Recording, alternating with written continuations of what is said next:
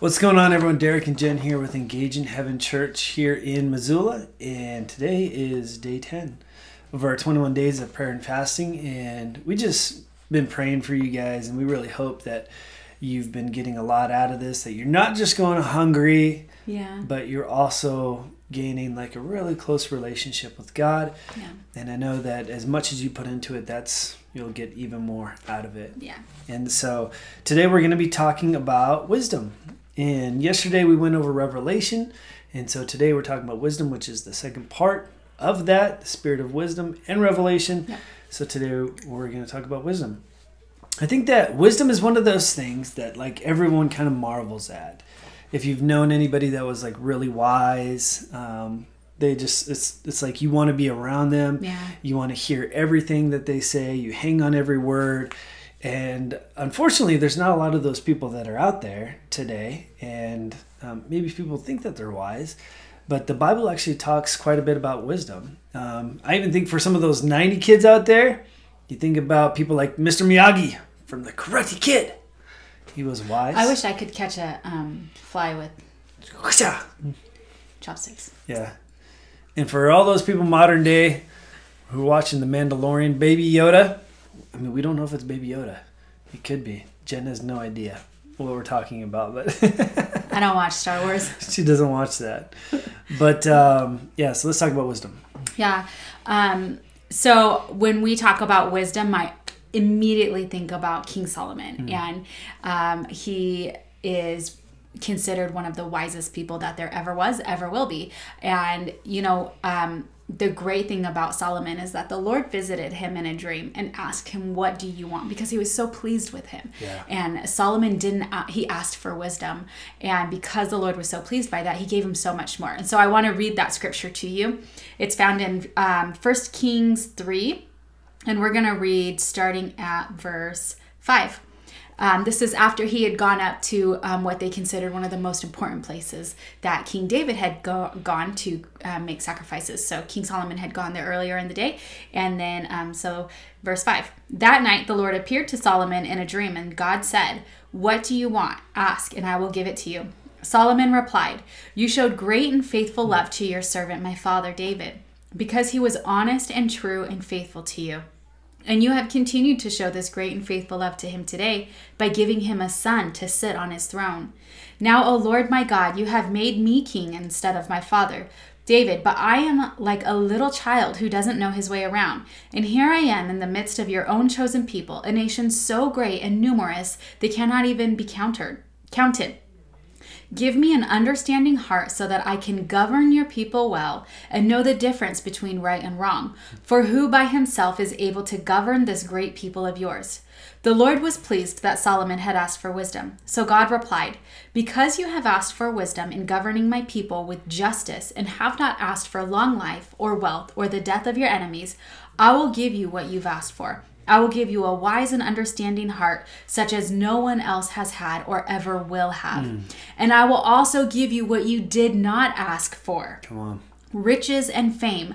No other king in all the world will be compared to you for the rest of your life. And if you follow me and obey my decrees and my commands as your father David did, I will give you a long life. So I love that. I love that God saw the pure request that Yeah. Solomon asked for and he said, "You didn't I'm going to not only am I'm going to give you what you asked for, I'm going to give you more than that also." Yeah.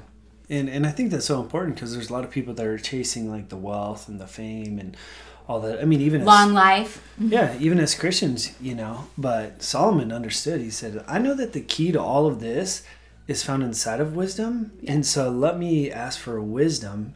And then God just went above and beyond, was like, Yeah, I'll give you wisdom and all this other stuff. Yeah. And I think it's great too because he wasn't even like, oh, make me so wise that the people will listen to me. It wasn't even like that. No. He was like, God, I don't know how to rule these people. Give Yeah. me give me wisdom so that I can do it in a just way. That's so true.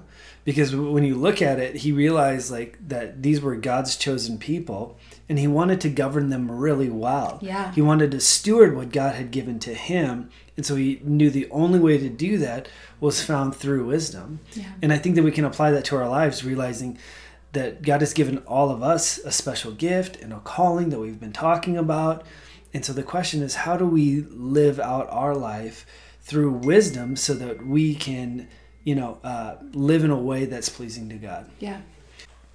So we're going to go to Proverbs 9 for our scripture, and it talks about the seven pillars of wisdom. But I'm going to read Proverbs 9, uh, verse 1. It says, Wisdom has built her house, she has carved its seven columns. And so to find what those seven columns are, we actually have to go to James chapter 3, uh, verse 17 to find out what those seven columns are. And it says, But the wisdom that is from above is first pure, then peaceable, gentle, willing to yield, full of mercy and good fruits, without partiality and without hypocrisy. So I think you know the the truth is, is that we may have friends that feel like they're wise, Mm-hmm. um, but is it godly wisdom that we're receiving? Right. You know, I think that you could have a coworker that's been divorced five times, and you go to them and you tell them about your problems inside your marriage, and they're like, "Oh yeah, you got to bail because it's it, it gets real ugly if you were to stay into it." That is not godly wisdom at all. No, you should never go to somebody who has not been successful in the thing that you need help with. Right. Like, you only go to people who have been successful in, in that because you know they're going to have good wisdom. Yeah, and you should write these down. And, and is it pure, peaceable, gentle, willing to yield, full of mercy and good fruits, without partiality and without hypocrisy? So if the wisdom that you're receiving or the information that you're receiving, if it doesn't line up with one of those seven, then it's not godly wisdom, just plain and simple. Yeah, it actually makes me think of um, a hot tempered person. Like somebody who is hot tempered and who flies off the handle and deals with that sort of stuff, they aren't walking in very great wisdom because it doesn't line up with what the Word of God says Yeah. wisdom is. Yeah, absolutely.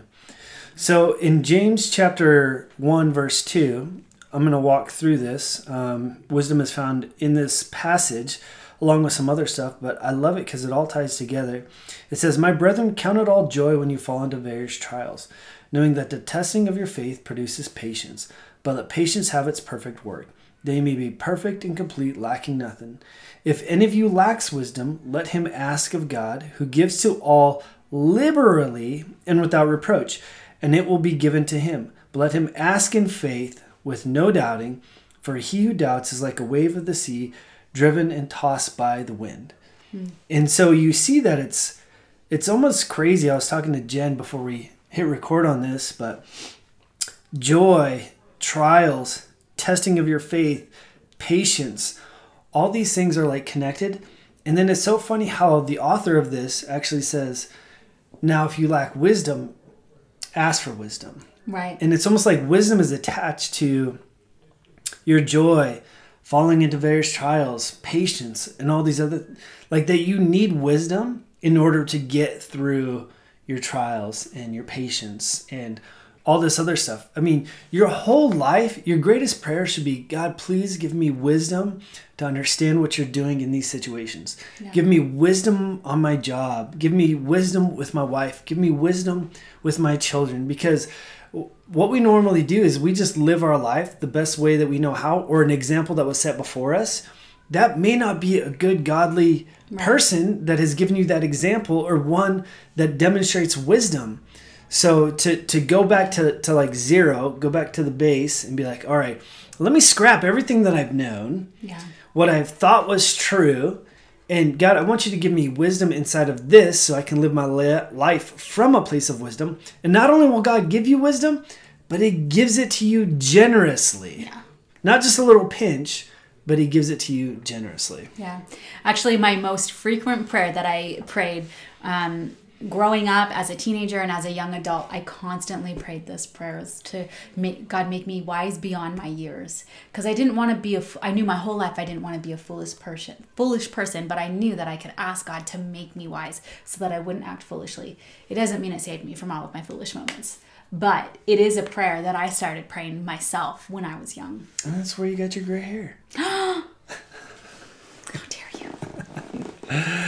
calling my girl Jenny. That's it. Jenny, if you're watching this, I'm calling you. So let your prayer and your time with God be God, please grant me the wisdom in order to live my life the way that you would want me to live my life. So Yeah. T- today being January 10th, tonight is our fire night, and we're so excited for this. Pastor James Levesque is going to be coming in uh, from the East Coast. He's going to share a powerful world, word, world, That too. powerful word that will change your life. And uh, it's going to be happening at the Salvation Army that's on Russell there, and it's going to be at 6:30. So if you need directions or help finding it, let us know. So Bring a friend. yep. So anyways, um, thank you guys for joining us. We'll see you tomorrow.